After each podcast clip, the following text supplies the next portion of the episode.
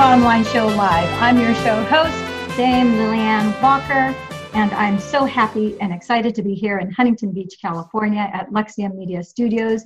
And with us today, we have Jodi Tucker, who has an incredible personal story and a proven method of promoting high quality leadership in complex situations. The stream of research and professional contributions that Jodi makes has led her to engage politicians, business owners, and industry leaders to think deeper around what it means to lead and to actually be a part of a high quality team. Now, Jodi's company is Jodi Tucker Incorporated, and this is the continuation of a journey that fulfills her desire to create, lead, and support people from all walks of life to transform themselves and the people around them on an authentic growth journey. Now, Jodi isn't just one who pedantically teaches this, she's actually walked the walk and does the talk. So I'm so happy and excited to have her on the show today. She's Thank also you. a co host on the Total Woman Show on the Transformational Success TV with Dr. Barbara Young, which is a published TV show that's currently airing in over 51 countries and growing. And that particular show on a channel network of over eight different TV channels is actually the number one show. Yes. Jodi, Yeah. thank you for being on the bottom line live today. Thank you, Lillian. It's a pleasure to be here with you today. So let's start. Let's start our uh, conversation before we get into this show topic today. Let's talk about where you grew up, and I love for our audience to, you know, feel that personal connection with you. Are you from a family of one, a family of ten? Were you orphaned? Were you not? We've had the gamut on the show. Right. Where did the universe plant you when you first Oh. came to, the, to Earth? well, I I grew up in a, a really small town in Alberta, Canada. So um, I am the oldest of four girls. So my mom and dad had four of us. I was the oldest. I um, small town living, I think, was a, a great influence on me. Um, I, you know, being in a small town meant that I knew everybody. Everybody knew who I was, and I, my, my mom was a, a very well respected member of the community. She was a nurse, and people would, you know, constantly be, be in and out of our home um, because of my parents and their connection within that community. So I, I got to watch um, community building from a very young age. And uh, leadership uh, just, I think, be, was a part of my personality. So I was one of those children who continually asked why. And, and I know we expect that of toddlers, but uh, you know, when you're 10 and 11 and, and people say to you, um, you know, really that's not allowed. I my my response to those things would be, well, why not? why can't we do this? Um, so I I was one of those kids that challenged, and I think I think a lot of people didn't know what to do with that, Mm. and uh, I, I really encountered the um, the issues that you know that I talk about professionally now uh, already when I was quite young in terms of if you have an, an innovative idea how do you put it in front of people? Mhm. uh, when you encounter authority that feels oppressive how do you get around that? Um, how do you feel okay about who you are in a context where the expectation is that maybe you just are a little too much? And so those are some of the topics that um, i had to wrestle with very young. I remember i was probably in let's say the eighth grade somewhere in there eighth or ninth grade and my uh, school class so you know small town small school. So there was about less than 80 of us in this in, in a in a in our class and we would have a traditional class outing very common you know you would go as a class and do things but uh, I think the cutbacks in education are sort of those are long-standing issues at school space right? So uh, you know there wasn't any money for us to go anywhere, and I thought, well, why can't we? If so, I went to my classmates and said, if I organize this, would you be willing to do it? And they all said yes.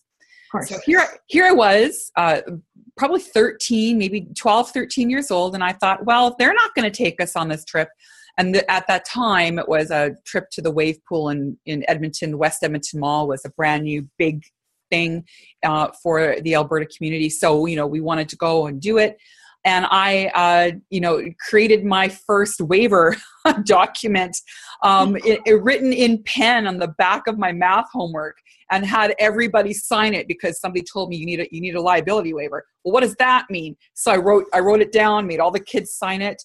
Uh, I went bus to bus after school until I found a bus driver who was willing to be paid in quarters and dollar bills.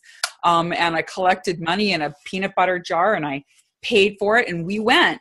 I found chaperones, the whole nine yards. So even though the school administration wasn't willing to, um, you know, step forward and make that trip happen, I felt that we could probably pull it off.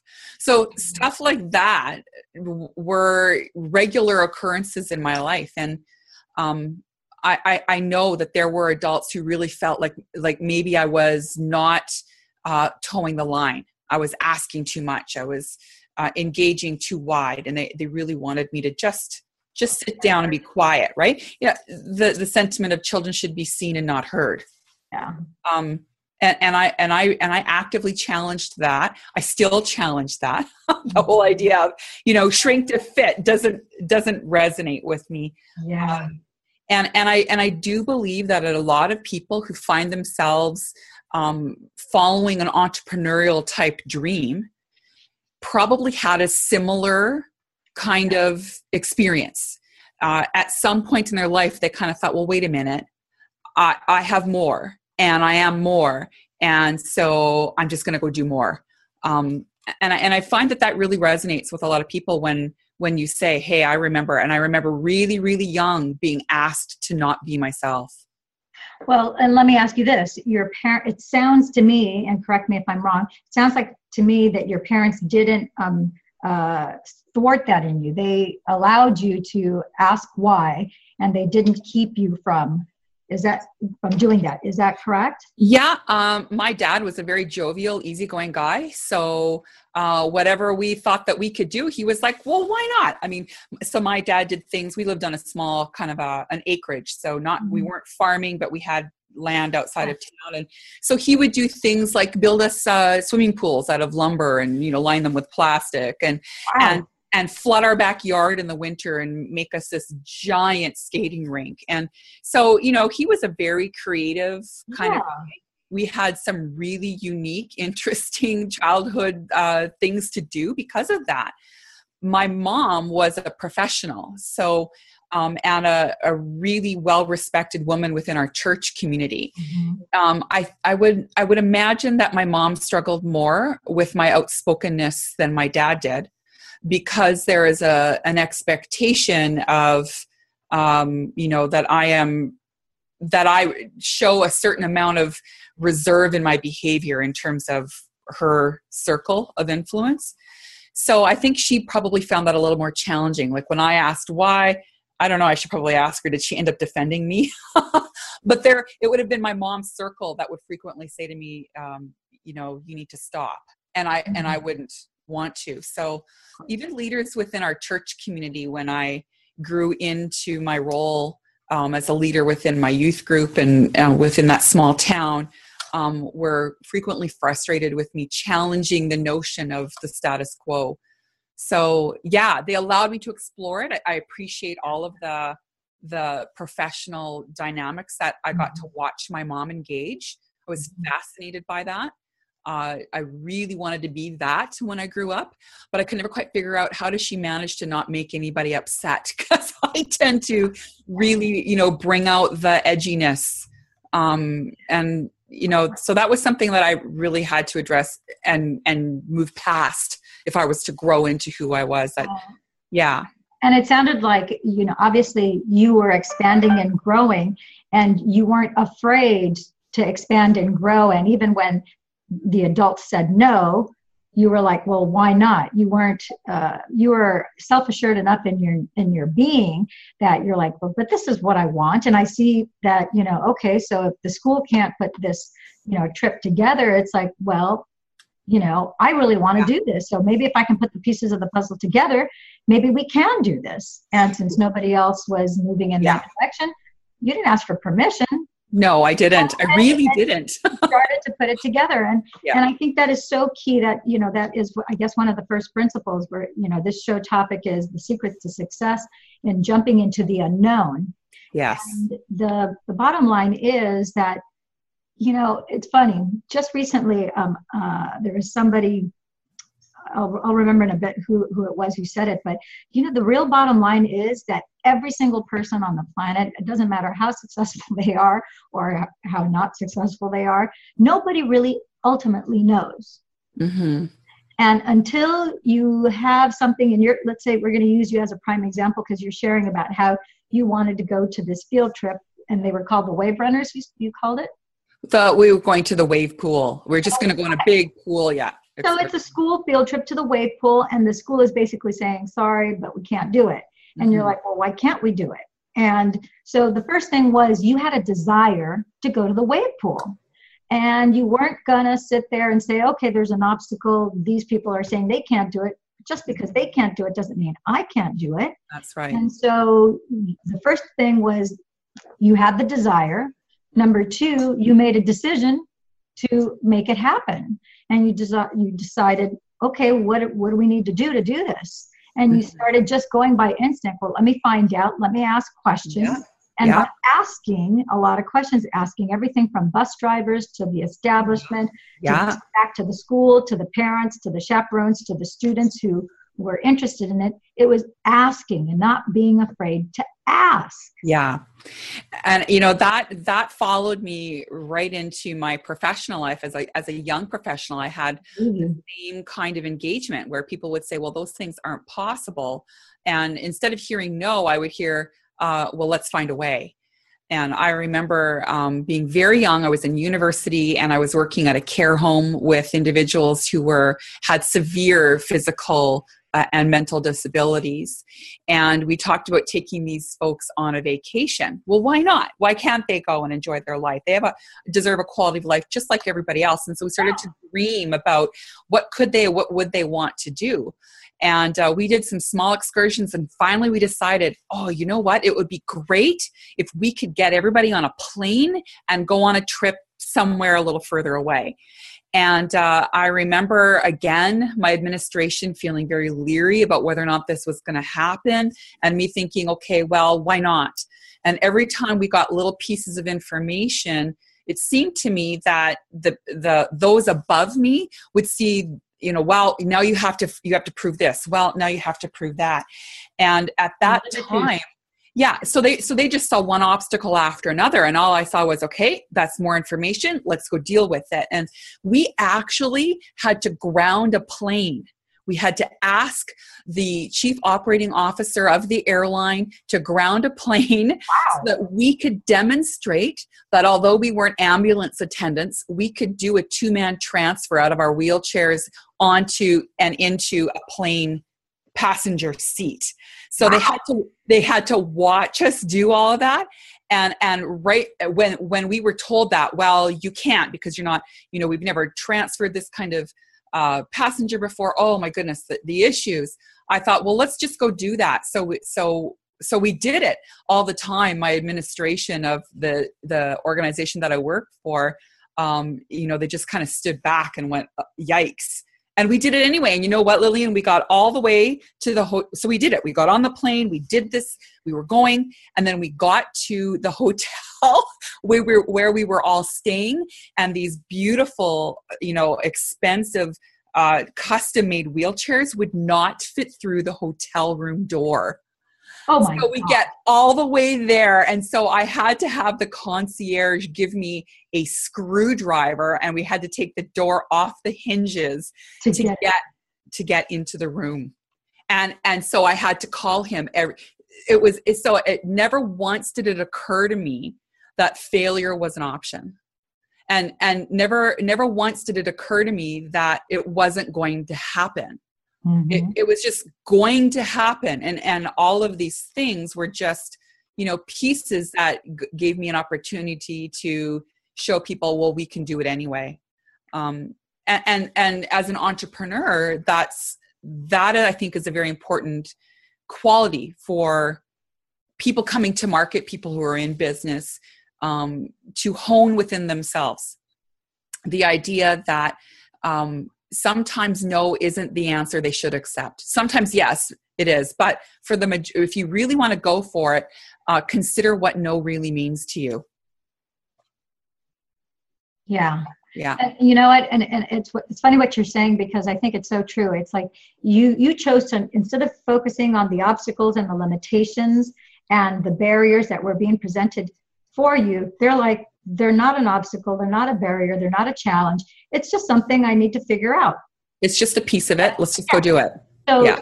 it, it, you know, I've, I've had the, the principle of 1% doubt and you're out. So if yeah. you have 1% of doubt that you can't do something, forget it. That's the, the weak link, and that's where all your energy will go, and you won't do it. Right. So yeah. if you choose not to allow any doubt to creep in and you choose to for sure. leave and know that it's going to be and that you can accomplish whatever it is that you're yeah. whatever that impossible dream is. Absolutely. Let's just like, go do it. I mean that's pretty crazy to think that you got all the way to your destination and now you arrive at this luxury hotel. And oh, it it was nuts. custom made wheelchairs none of them fit because they're all you know, oversized for the doorway that's already yeah. built. So yeah. like, okay, no problem. There's got to be an entrance in this building, or if we need to, we'll take a screwdriver to it and take it apart. And yeah, and and this was the wheelchair accessible rooms, which had wider doorways, wider doorways in and out of the bathroom, but the actual doorway into the room was the same width as every other. It was uh-huh yeah there's a funny story i mean uh, the people that were with me were by at this point just emotionally exhausted and i just went well we're not leaving and we can't sleep in the hallway uh, somebody go get me a screwdriver so um, i hope that concierge can tell this story with as much joy as i can because man he had to come up and down and help us all the time that is so funny. Yeah. So tell us, tell us a little bit about. Um, I, I, know you've had, uh, we've had some wonderful um, exchanges in the limited time that we've known each other. We haven't known each other that long, and uh, we've had the great blessing and um, mm-hmm. fortune that Dr. Barbara Young selected us both to be co-hosts on this. Absolutely, it's a good connection great. We we did those yeah. four shows, and we're on together for for the for the full season, which is exciting. Absolutely, yeah, it's going to be great. And one of the things that we talk about a lot on this show are, you know, how do you know when you're on the right path? And you know, when it comes to the secrets to success, what signs, indicators, what are the things that let you know that you're moving in the right direction? And one of the things is obviously when you have a high resonance with another individual like you and i you know right. we met each other on the set. We didn't have any you know um, pre pre time prior yeah. to the show in order to kind of get to relate with each other or the you know our common denominator is dr barbara young right? For sure. Yes. Yeah. And unbeknownst to us we were like bookends. You were the blonde and the brunette.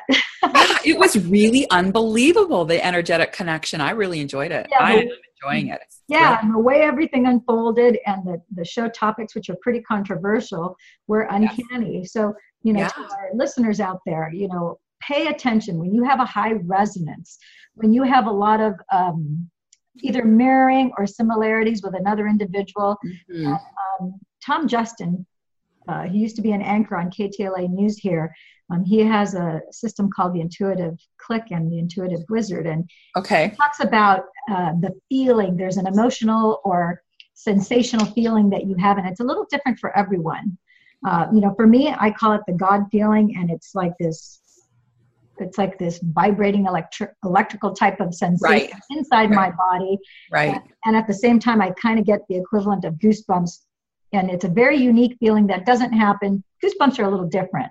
So yeah. I only have it when I'm meeting certain individuals and I know that there's it's like a divine appointment and something almost supernatural is happening. It's very visceral, isn't it? I remember very that. visceral, very much in your, yeah. your solar plexus.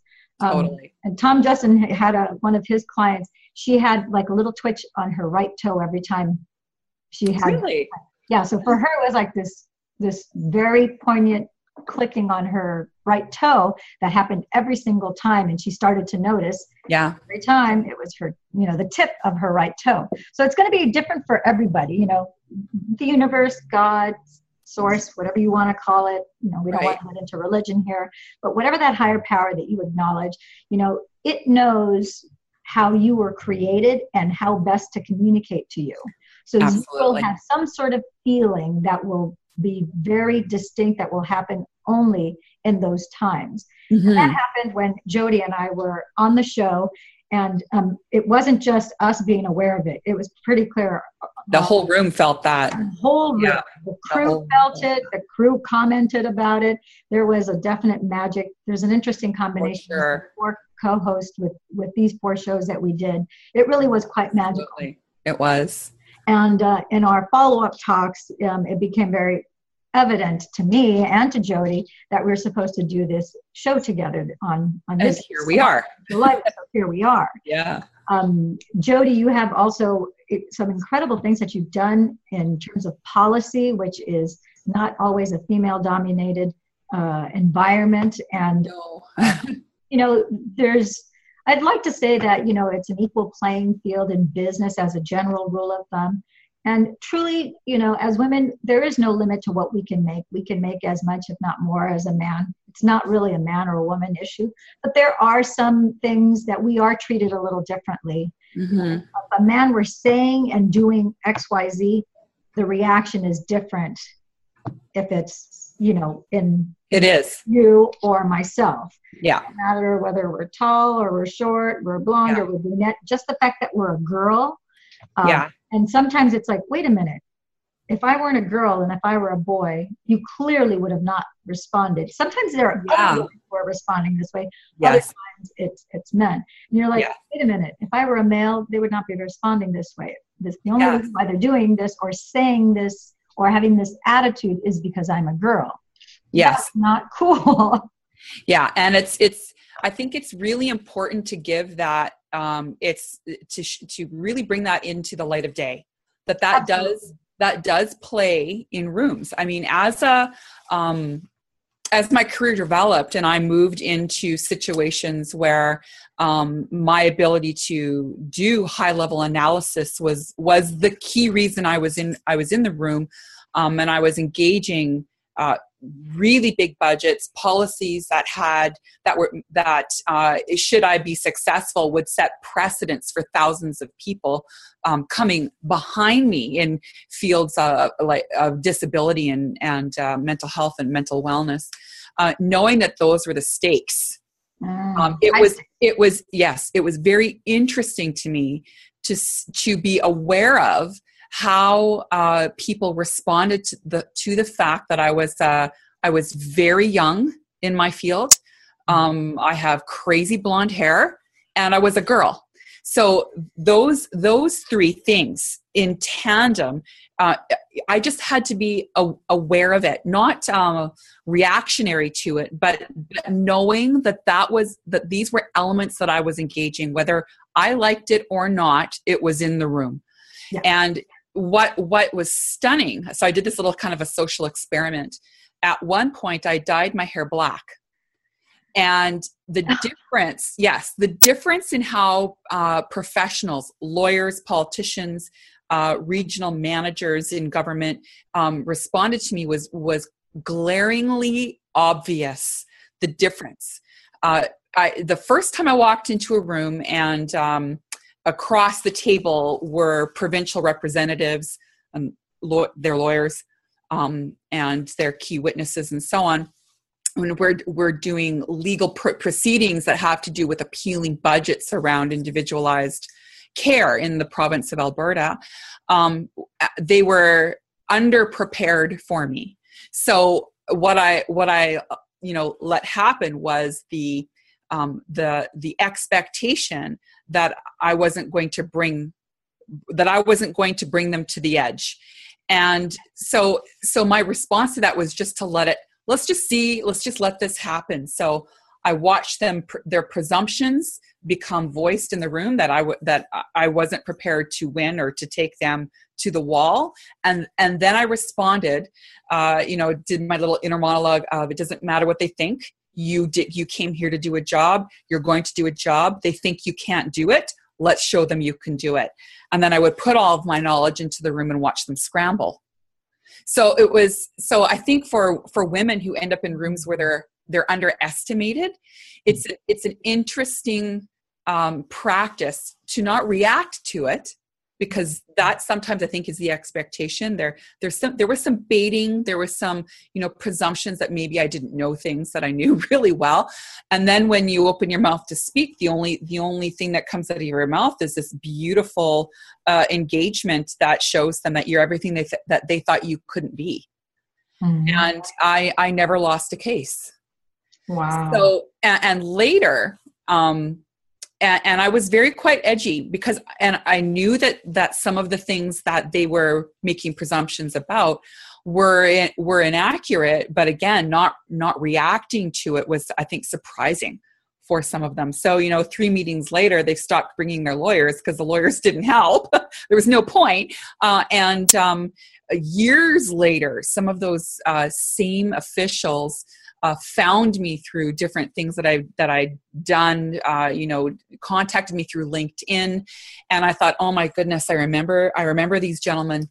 Um, they were high powered people, and I don't even want to know if I want to see what they wrote. You know, did I just get absolutely you know slammed by this man that I haven't talked to in a decade? And their comments were lovely and they wow. and what they what they told me was we in that this particular gentleman who teaches uh, teaches at um, a law school in the province of Alberta now, he said, I remember your passion then and how impressed I was with you then.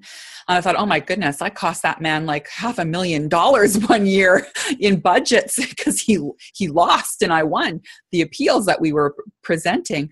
But but I guess the message that I that I got years later was being authentic in that room then uh, really resonated, even though I wasn't aware of it. I wasn't even aware that I had made a good impression. And I wasn't concerned about making impressions. Let me be quite clear. I didn't really pay any attention to the impression I was making. It wasn't on your radar even. No, I was just there to do a job and do it well, um, and to and to get my clients what they had asked for, um, and to steer the whole thing. So that sort of became what I was known for is steering complex situations towards resolutions where I could leave that room saying I was I was successful. And years later the other parties in that entire proceeding saying we enjoyed you and we enjoyed that. And I thought man that really made the whole idea of authenticity stand out for me then as an executive coach because mm-hmm. I've been the professional who absolutely I took a big risk by oh, not oh, yeah. being what they expected and um, by really challenging the status quo regardless of their their their initial impressions or um, you know what agenda they put into a room I, w- I could steer it so at the end of it he's coming back to me and saying that was a that was wonderful what you did then and and i you know authenticity has become um, a big part of what i talk to other other entrepreneurs about that it's it's it's never worth it to be less than who you are. And even though i took huge hits as a as a young woman as a young professional for being the person that challenged the limitations of others sometimes people with the ability to fire me, destroy my reputation, um, uh, you know, uh, create huge fallout for the people around me. I mean, I, I was engaging very vulnerable populations.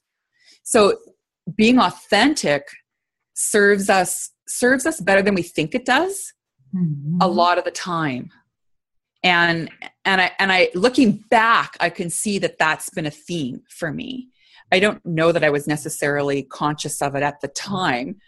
Uh, because I, uh, you know, there's a certain amount of, I just put the blinders on and I'm just going for it. Whatever other garbage comes at me, I'll figure it out, but we're just going to go. Um, but authenticity has really been something that I've talked deeply with other, especially women, about being in rooms where you can do that. So let's talk about authenticity and what does what does authenticity mean to you and how would you define it? You know, I think authenticity isn't just about being brazen, and it may have sounded like that that I was very brazen, um, but that that isn't that isn't really really what I mean. To me, authenticity is about being able to understand and accept your your gifts. And we're we're all different. I mean, even though you and I connected, I mean, there was an instant pow connection between you and I. There is there are complementary, authentic things that are you, and there are complementary, authentic things that are me. And I, I think that knowing that your gifts are are the pieces of you that your family, your business, your colleagues, your market requires you to embrace and and embrace it fully what whatever those gifts are to you. So the the process of discovering that for me was a process of self-reflection. Mm-hmm. and and I've really built that out in the coaching and the training that I do that um, unless you know you you can't sell you there there is there is no such thing as branding by proxy. It, it, branding it, by proxy is you can't do it right? It it has to be wholly fully you. And because i'm that geeky policy girl and i just like rub my hands with glee when someone says to me yuck here's my paperwork i'm like give me your paper. Because what i've start to teach small business owners or solopreneurs is your business plan has to reflect who you are. And and your marketing plan is going to fall flat on its face unless you are absolutely standing in your authentic self within your business. You, you can't you, you can't uh, delegate that to somebody else. So you know I've, I've seen people pay thousands. I paid thousands for marketing plans that never worked.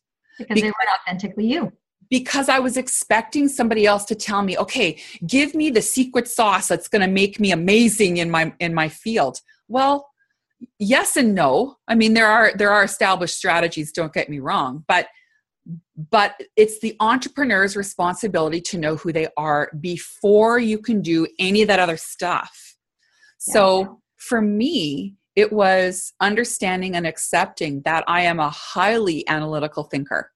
Mm-hmm. And that although that some people find that intimidating or um, it's it's not well received by people who would like me to play a small game. mm-hmm. um, but that is, yeah, that is one of my biggest strengths that I can see far and deep, faster than a lot of the people around me. Mm-hmm. Uh, and I learned that um, that being able to break things down, that high level thinking, into ways that people just sitting in their living room having a coffee with them would be able to understand the concepts well mm-hmm. was another one with another one of my skills that I could take the complex and make it make it manageable. Mm-hmm. Um, and I I also learned to embrace my crazy hair and my wild shoes. And so did my clients. You know, they kind of went, oh, okay, she showed up and she showed up uh, completely herself. We're going to be fine. Mm-hmm. Um, it, it really became a, a, a, signal to them that I, I felt good about who, who I was. Therefore, they could feel comfortable with what was going to happen next. Um, but then there's a whole other layer to, to being authentic that I think that a lot of people shy away from in business. Mm. And, and, and that is that is the idea of of sharing who you are as a human being putting putting mm. that back into our business acumen or our engagement as professionals who says that our our clients or our market won't appreciate that we're single moms or won't respond to the fact that we've had some emotional uh, scarring happen mm-hmm. or doesn't want to know the story about you know who Jodi was when she took her entire grade nine class to the swimming pool and everybody said she couldn't pull it off you know being being able to share and and merge the professional me and the and the personal me mm-hmm. is the other piece of authenticity that i think that i think the world is really craving from leaders i think so we want to know who we're with right? I, I want to know you. I, I don't want to know all the stuff you know. I, I, mean i have a thousand books on my shelf. You can go read the book. Exactly. Uh, you want to know who you're with. And and it stunned me lillian how many people i've met in the last year who are high quality respected professionals who are in so much pain yeah. because they're trying to hold their personal lives separate from their professional engagements to the point where they're and this happened for me too. I was literally literally physically ill because of the the strain that that creates trying to compartmentalize well those pieces. And and i and i think there is a huge call in the marketplace for industry leaders to start being transparent yeah. about their humanity. Yep. And and that that to me is uh is a piece of authenticity that freaks the crap out of a lot of people. You know men and women. Absolutely. Both yeah. men and women about what are people going to think if i t- if they know this about me. And i and i what I don't what I don't mean is go to work and vent to your clients about how bad your life sucks. That's not what no, I'm no, saying. No, that's not what this is about. No, but what I am saying is that that those those points in your life make you um, so much more real, mm-hmm. right? I remember going to this doctor's office just as, just to give you an example. So here's a professional who has uh, a lot of knowledge, a lot of authority, very well respected uh, person. And about in one of the the exam room that we were in, so I was there with a parent. So it was an advocacy case I was doing. And in her room, in the room, she had a collection of ceramic figurines along the top shelf mm-hmm. in the exam room. And you don't get very much time to connect with doctors these days. What do you get? 10 minutes? You don't you don't get a lot of time. They, they you're in and out. And she came into the room and i thought okay this is a challenge. How do i connect with a professional whose time frame with me is i can count in seconds so i commented on her figurines because i thought that's really interesting that's very that's right here she's showing a part of herself that makes her more approachable for her clients but do you know what she said she went, Oh, somebody bought me one of those one year for Christmas, and I don't know, it just became a thing. She had zero connection to all of the stuff that were, it was just clutter for her. Wow. And I thought, Oh, she's missing it because here I am, and here's this this this patient of hers. She could have had a genuine connection had that actually been authentic. Yeah, but it wasn't. And it was totally, just thrown up there. Totally missed it and and i think that that's a lot of the case you know how much do you put in the room you you you should put you in the room even if you are the cardiologist even if you are um you know the the the doctor of divinity who doesn't whoever you happen to be put you in the room um and i think what you're talking about you even it's funny because you even showed it with the expression of your hands where you were saying about how you have your professional life and your personal life and you know how there's a struggle to keep the two separate and yeah. this powerful successful leader in your business life but in your personal life you might have things going on and heaven forbid should the two ever meet and right. you know that's you, you talked about how you know people getting physically ill and that's because you have dis-ease you, you're not absolutely the entirety of who you are and yeah. not at ease with the entirety of who you are, then you have disease. You know, yes. You lack of ease, which yes. creates illness. And whatever the weakest organ that you have in the body is where that uh, illness is going to go towards. If, yes. If, if your lungs are weak, you'll have things that are related to your lungs. If your heart is weak, yes. so whatever physically is the weakest link, the energy is going to go to create a disease a sickness that's related to whatever that particular organ is. And yeah. of course, we're in pain. We're in emotional pain first, and then you're in physical and emotional pain. Mm-hmm. That truly is uh, undesirable. And those become very. I think that that's that's your spirit standing up and waving its hand and saying, "Hey, you need to take care of this." And and, and you, own you. Even even even when we talk about self care, and and there is a lot more available now in terms of self-care mm-hmm. within the workplace um, and amongst professional circles we're starting to rewrite that i don't think we're quite there but there's a lot of movement towards um, respecting and engaging self-care. Uh, but even still giving it value. Giving it value uh, but even even still there it, to me it's just it's still too too disconnected. You you do your self-care but you do that on your own time.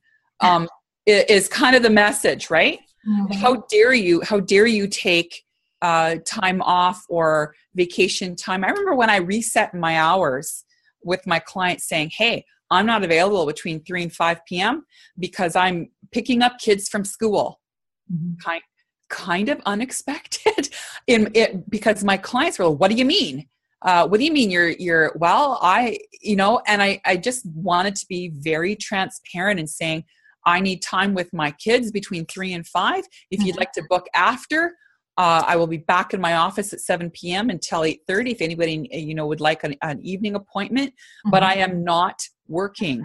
And and the the pressure for me to bend on that. So i think even self even self-care becomes becomes a distant kind of engagement for a lot for a lot of people. Um, and i would even i would even go so far as to say that self-care is is the preservation of yourself within your business and within your professional engagements. Well you can't give from an empty cup. If your you cup is empty absolutely. it's empty. There's nothing to give. Your cup your cup has to have you know either be half full or full yes. in order for you to yes. get anything from the cup. Because an empty cup you pour it out it's empty. You know it doesn't do anybody anything. yeah. Yes. and uh, to be quite honest i i really do see that there is a, a very strong movement with within uh, within market for women to be the leaders around this issue to say that there are places where we within within our professional relationships can offer empathy healing listening all of the all of those so-called feminine aspects of leadership mm-hmm. are now what's being required for us to say hey um, the, the the evolution of authenticity with within the business community is something that that women are going to be able to lead in. Absolutely. Well and you you touched upon earlier too about how you know in the setting of your meeting with this doctor you know there's all this knowledge that we can get from books. And you know there is no lack of knowledge and information out in the world especially with the internet. You can pretty much yeah learn anything that we ever wanted to learn right. we can pretty much learn it on the internet but really it's when you are in that place of being and you're in that authentic place uh, you know for yourself it, the more authentic that you are and the more you embrace your beingness that's really what people yes. pay for because you're the knowledge and information they can get yes. anywhere but it's yes. the, the that magical experience of being with you that it's like you know what no one can replace that and exactly. uh, so let's talk a little bit about you know it sounds you know like when you are being authentically you you're embracing the entirety of who you are the good, bad, the ugly, the wonderful, the magical, yeah etc. So you're standing in, in the entirety of that and you're owning that space. You're owning, you know, your, I don't know if I even want to call it identity. I just want to say that that's the energy of your spirit and your, mm, yeah, how you're showing up. So talk a little bit more about that. And how do you think that, that, um, what would you recommend is the uh, number one step that people need to do in order to show up like that? Right. Well, let's let's actually go with that word identity. That's not that's that's not so off in a way because all right, so so I'll tell you a little I'll tell you a story. When I was when I was younger, um, one of my absolute heroes was Wonder Woman. I loved the idea that someone up there could defy I mean, we're talking about the laws of physics even, right? and and and there's just no limits it seems for for the superhero genre. So what do i want to be? One of those people. And i actually have a photo that i put up when i'm doing uh, my keynote speaking and it's a it's of me. I'm about nine years old eight years old. I'm hanging out of this tree. Okay remember my dad built us all sorts of stuff in the backyard. So i've got this great set of monkey bars out there um, that you know pr- probably weren't very safe but but I'm up there. I'm up there in my red swimsuit and my blue knee high socks. and, and I because I'm Wonder Woman. and I'm leaning out of that tree, and I made my mother take a picture of me uh, as I lean out of that tree. And, uh, you know, am I a superhero today? No. And I, and I talk a lot to women about sometimes being a strong woman means you take off the cape and the boots. Okay. So mm. it, it mm. means something a little different now. But that word identity, I, I, I had a sense of who I was at eight years old. And I, and I think all of us did. Whether you wanted to be a fireman, a policeman, uh, Wonder Woman, or in my youngest sister's case, she wanted to be a giraffe. I don't know how that worked out for her, but you know, but but there is there there are themes about who we are and our giftedness, our authentic selves, that start at that early stage of identity development, which is right around eight or nine years old. And and as we grow, and make choices about where we show up in the world and how we show up in the world that identity pulls through mm-hmm. either as being intact or or not intact mm-hmm. and that would be the thing that when i when i see people struggle so I, I typically engage people at two places either they just they're just starting to figure out they've got something epic that they want to put in the world or they've hit they've hit that best before date in their career and they're wondering is this all i got? So both of those places are pivotal pivotal moments around authentic self and, and identity. Hmm. and and and what i ask people to do is uh you know who do you who do you think you are? Who do you think you are then? And how does that relate to who you are now? So I never grew up to to be able to fly. Hopefully in my next life I will. But you know, I didn't ever get to defy the laws of physics. But what are the themes of me, the authentic me that pull through? So even if you didn't become the ballerina or the Queen of England or all those things that eight-year-olds throw out there, right? Mm-hmm. What what's the theme about you that pulled through? And if if you're if that if that aspect of you if you're true to it now then it doesn't matter the the the what you do doesn't matter as much as who you are so whether you're in an environment so let you know sometimes i'm talking to people whose work environments are things that are toxic mm-hmm. and leaving it leaving it is the choice that they're trying to make mm-hmm. they're trying to decide do i stay here and make the best of what i what i have or do i do i move?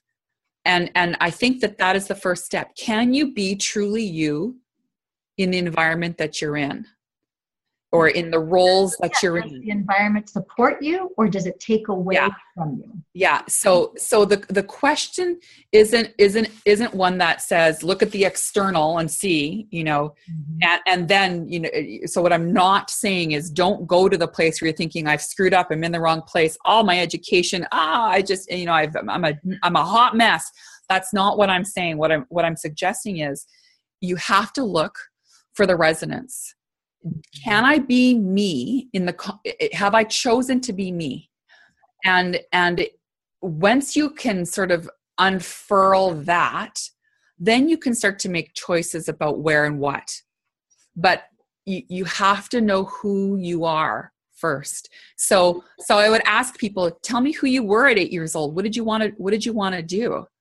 And and i mean tell me for real did you want to be a giraffe? Like let's be for real now. Mm-hmm. um, you know let's figure that out because then you can see how you've been you've been working towards that at a very um at maybe sometimes even a subconscious way. You're not even aware wow that's the same i you know i i i was a uh, owned a recycling business and and now i sell house insurance but are you is it the same thread?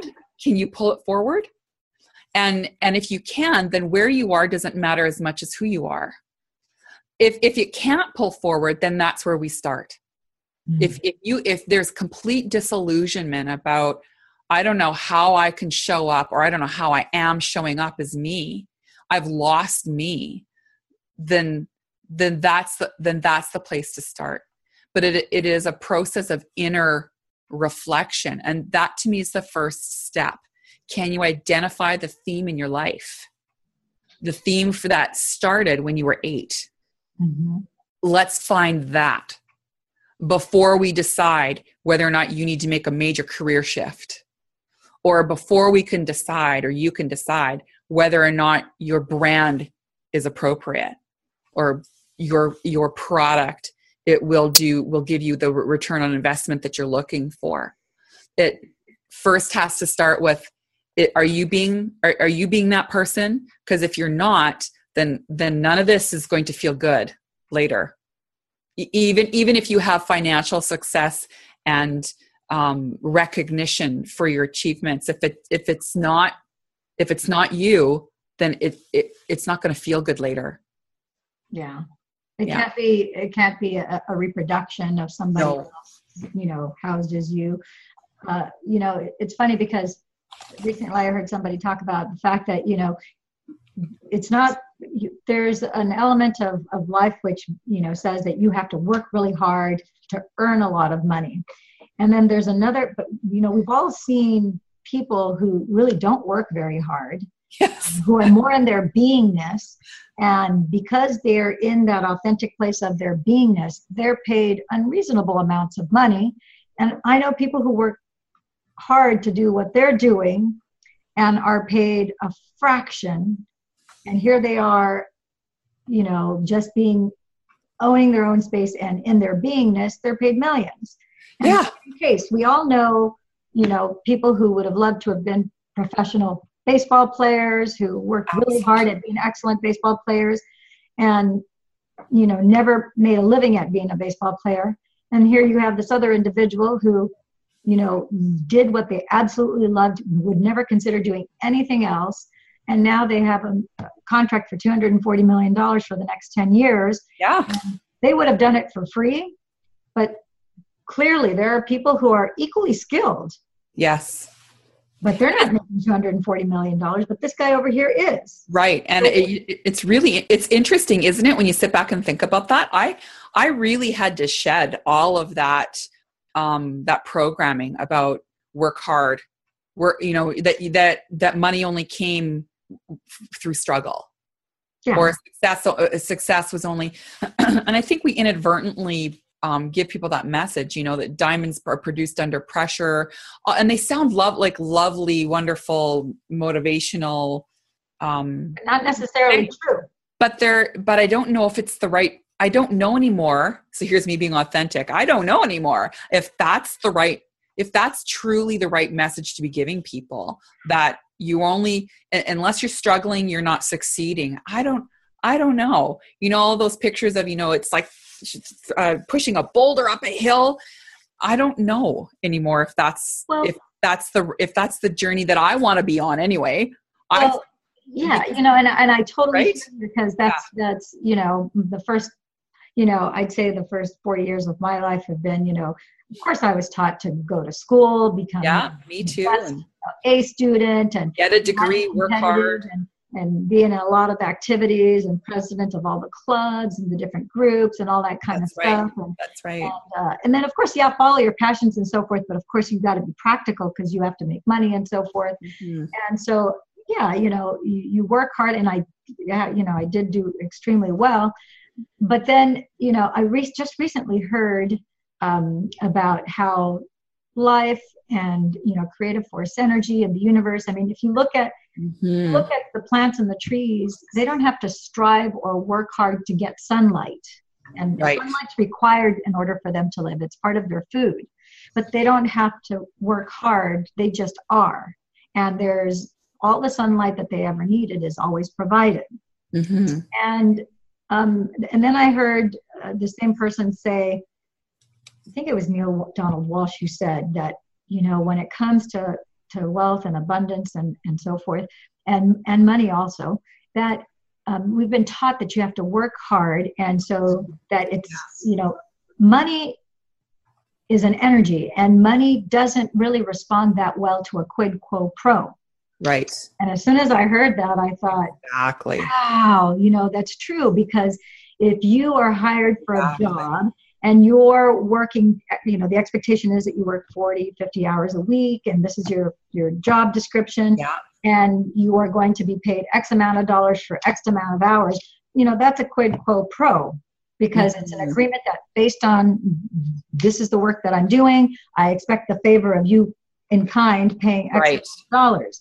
And yet, you know, we have people who are more in their center of being and they show up, give a two hour speech, and make a couple hundred thousand dollars. Yep. And I could have easily given the exact same speech and not make a couple hundred thousand. I would That's right. fifty thousand dollars. So That's what's right. the difference between the two?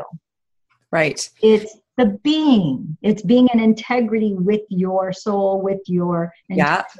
And you can tell when you're with someone who is who who is having that experience. I mean, there have been times when I've been in meetings where I, I worked like crazy to prepare, or uh, events where I've spoken and I've and I've prepped and practiced like crazy. But to be honest, the the the instant that I engage, there's a download that happens. And you can see it in people who are there suddenly they're the power that and the presence that they have just fills the room and and i and i i know that that's that that's the case when when you're you're with you can sense that when you're with somebody. And and that's exactly what i mean about being authentic. I, that I, I think that the people that are that are taking the risks to put themselves out there that um, vulnerability. um, not even knowing how i mean there's no expectation of of of uh, of outcome really. At least when when you talk to them that's how they they talk about it. I just did what i was told. I i put out there what was in me to to put in the room. And and the outcome is because of that not because of the struggle that i you know the day before all of the prep that i did. That actually wasn't as significant as just allowing. allow being the vehicle by which those those uh, uh, those interactions happen.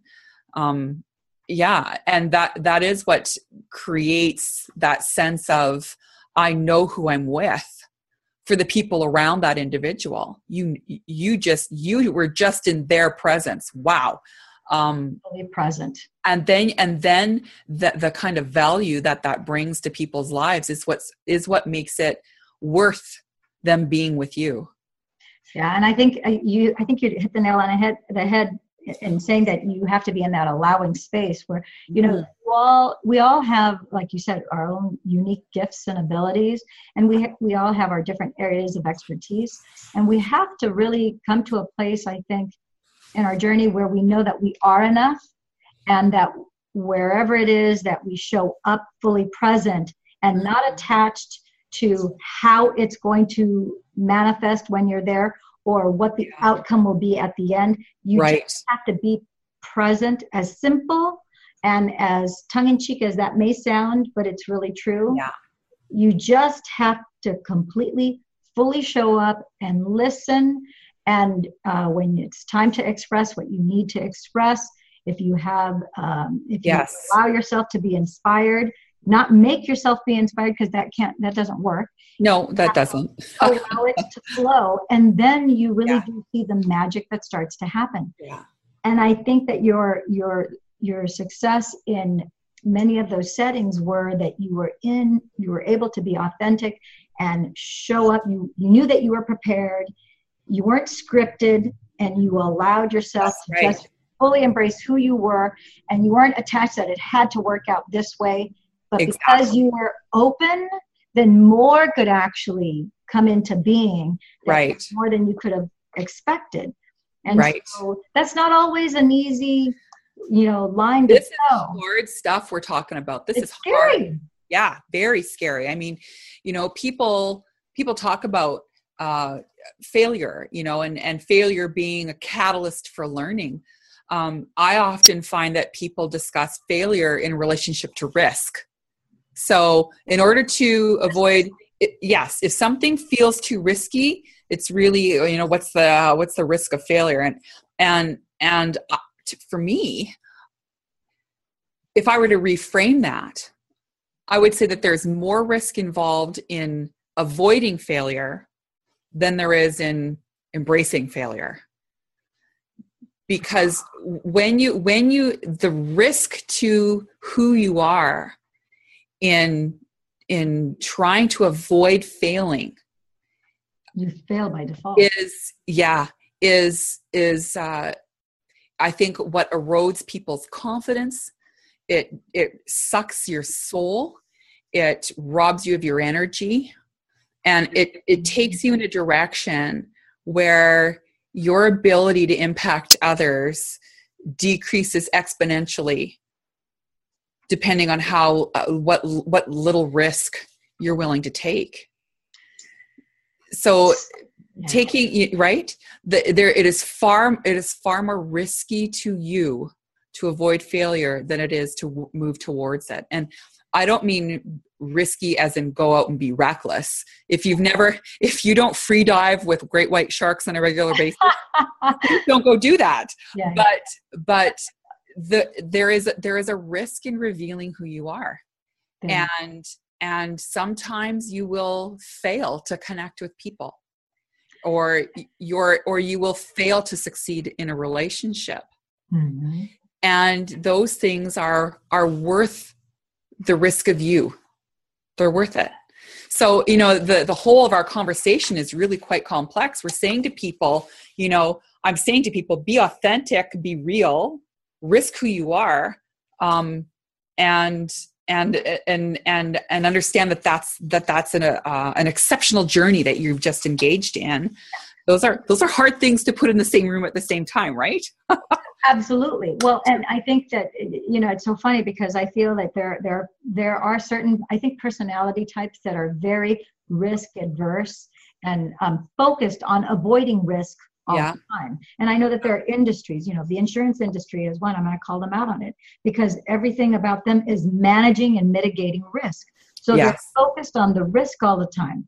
Yes. I'm here to challenge anybody who thinks that way or lives or believes that way that if you're avoiding risk uh, or the risk of failure, of, or if you're trying to mitigate or yeah. trying to manage risk, you know what? You're going to get a lot of failure and you're going to have a lot of risky consequences that are coming going to come your way absolutely focus yes and if instead of approaching it from avoiding risky yes. you know failure you're looking at you know reaching out and going for whatever it is that impossible dream that you really want to have that you don't think is possible but if right. you instead of trying to avoid the risk of failure by pursuing that and instead just open yourself to what if and what would it look like in a perfect world if I had a magic wand and I was right. right. Abracadabra, which actually in Hebrew means as I speak, therefore it becomes. Exactly. I love that. yeah. So if you go abracadabra and it were to actually manifest, what would it look like? Yeah. And allow yourself to pour your energy in that direction. And you know, anyone who's accomplished anything great in any way, shape, or form went with that and not with avoiding risk and failure. Thomas Edison, I, I don't remember the actual numbers, but I know it was hundreds, if not thousands, of, of experiments that he did that failed before he actually successfully invented the light bulb. Right. And he invented many, yeah. many That's a things. famous story of mm-hmm. I learned all these ways how to not make a light bulb. To not do it. It's like, okay, check, I go, now I know not to waste my time on this anymore. That didn't work. Try, fail, adjust, try, fail, adjust, try, win, win, win, win, win. Woo! You made it. Right. So putting your energy into what it is that you want. We don't want the risk. We don't want the failure. We, we do yeah. want the manifestation or the success whatever success means to you, that's what you want. So that's where you have to put your energy. Yes. That's like you as a young kid in school decided, okay, I want to go to the wave park. It's like you didn't focus on what if it wouldn't happen. Right. The establishment's already telling you it's not going to happen. You're like, but what if? What if? What if I could make it happen? Yes. What if I were yeah. to put the pieces of the puzzle? It's like, well, what would it take? Right. And now that's where your focus and your energy is. Exactly. That's where and, the magic can happen. Exactly. And even, I mean, people would say to me, well, Jodi, how can you, you know, talk about policy and to, and not actually engage the idea of risk management? And, and I would say to them that, you know, when when we're talking about defining the problems and all we're doing is removing the possibility of a failing we've really cut off all of this blue ocean opportunity to redefine it as something else what if what if the way that we've defined this entire situation is the problem, not the situation itself? And so there's a method that I use called transformational scenario planning, where I ask people, even even in in very edgy uh, uh, contexts where we are talking about policies that have huge implication, to consider that the scenario that they are planning for is not the only scenario that's possible.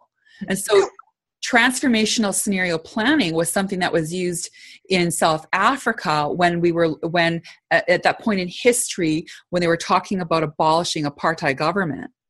And mm-hmm. what is it going to look like now to have to a segregated culture now now coming together? And instead of saying it's black or it's white, quite literally, black or white, mm-hmm. or instead of saying it's yes or it's no, or it's this or it's that, they went through a process called transformational scenario planning and walked through the variations of how they might frame the issues.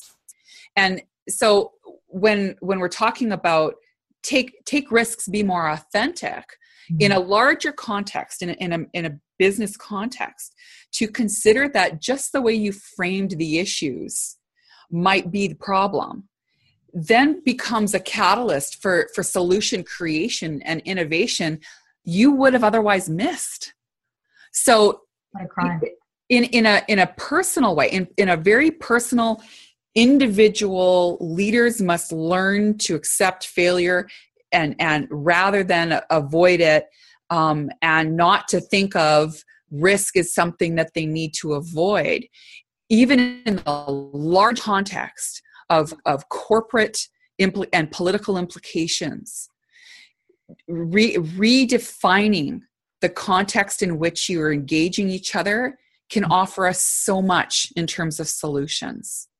So it, it really it really is uh, transformation and authenticity really are two themes that have macro and micro applications. You can do it, eh, the larger context needs to understand what it is, but each of us, each of us as leaders, as, as women, as mothers, as industry leaders, as business owners, also need to understand what it means to offer transformation as, as part of what it means to be with us.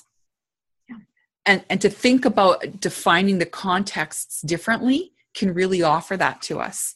So yeah and i and i think that even even as a really young girl me saying well why not?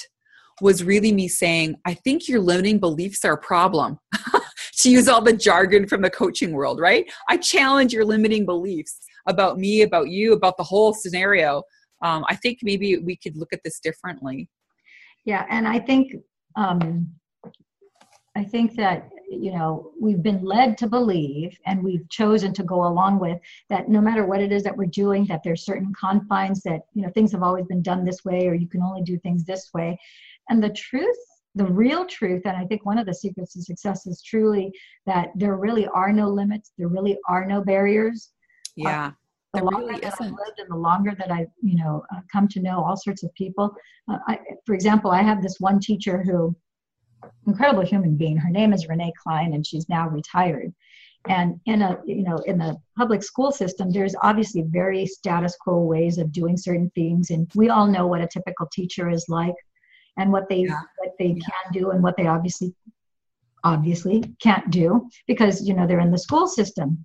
And yet, uh, it, when I met Renee less than a year ago, I was astounded to hear you know all the things that she did that were really quite extraordinary. And she didn't care what the administration said, she didn't care what the superintendent said. Just doing it. Her thing is that she was passionate about teaching those kids in the inner city, yes. LA County for the Santa Monica School District. And um, and the thing is, she got a lot of pushback not only from the right. administration but her peers, the other teachers. They really did not like that. Here, you know, she was a teacher. Yeah she taught herself how to grant write to get grants yeah funding so that she would have the money to take these kids and take right. them on the field trips get them the supplies so that she could fully expose them it wasn't about her just doing her job the best but giving the best to those children right impacting and improving the life of those kids that otherwise would not have been. But she passionately loved these kids and true heartedly wanted what was best for them. So she she didn't even do it to go up against the establishment. She's like, well, what if I could get you know additional money to be able to afford these things so that we can provide these tools to these right. and right. provide these experiences well oh there's you know what if there's a foundation or a, you know an organization out there that's willing to give money for this? And mm-hmm. she started with the what ifs. And yes. she know how to grant write but she's like she's a teacher. She knows how to write well. She knows how to fill out forms well. Yeah. She just did it.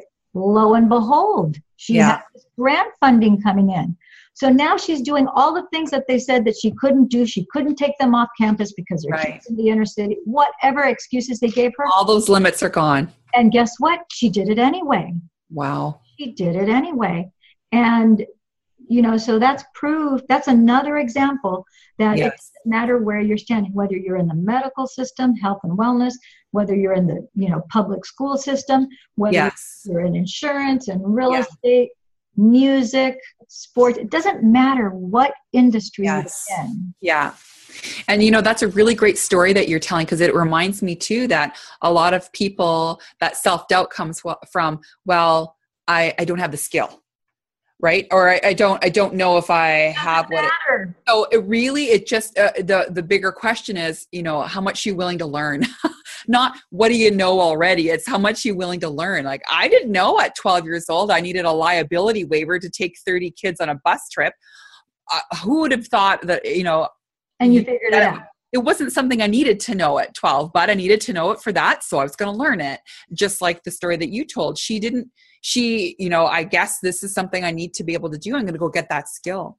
So yeah. you don't have to know all of the answers before you start you or just, have all of the skill. No. You, it's more of a willingness to learn. I, I don't know what I'm going to need. To be and do. That's right. But I'm how much you willing to learn and that that to me is a is a critical question are you are you are you willing to unlearn a whole bunch of garbage that you might have towed in with you into this situation and and rethink everything can you can you can you be okay with that because that might be what's required right? No. I may have to shed all of the expectation of what it means to be a teacher and redefine it so that i can learn what i need so i can go do that thing so i can show people that that the the way that they thought things needed to be isn't necessarily uh, the way it's going to go because i i can envision something different. Yeah so that's a great story yeah you you can you, like in your case you asked why not and i think if you're willing to ask the why not questions you can untie the knots that will For keep sure. you from getting where it is that you why want. Why not? Ooh, let's use that. Yeah, the knots that hold us back. Yeah, why not ask the why nots so you can untie the knots that are holding you back because Absolutely. ultimately you have they're they're you've agreed to these knots, K N O T S. Yes. And you don't need to. You can untie them by just saying, "Well, why not?" And yeah. then see it's like, well, why not? And what is it that you really want? And then go for it. And then right. it will be revealed to you. So you know, we're at the bottom of the hour here. It's been an exciting, oh. uh, an exciting. We're done already. I know this is yeah. with you and I. We could just get going and yeah, so much fun. But thank you so much for being on the Bottom Line Show live. And uh, this has been a great hour. I'm sure we'll have you back again. Thank There's you, so much to uncover. There's um, a lot of need Absolutely. for talking about being, you know, standing in your authenticity and being in your beingness and um, you know, as Brene Brown uh, says, you know, revealing that aspect of you, of that vulnerability. As mm-hmm. scary as it is, it's also that place in our being that actually empowers us. It is. Not easy. Um, I would say not even simple to do. Uh, not at all. but it is very doable.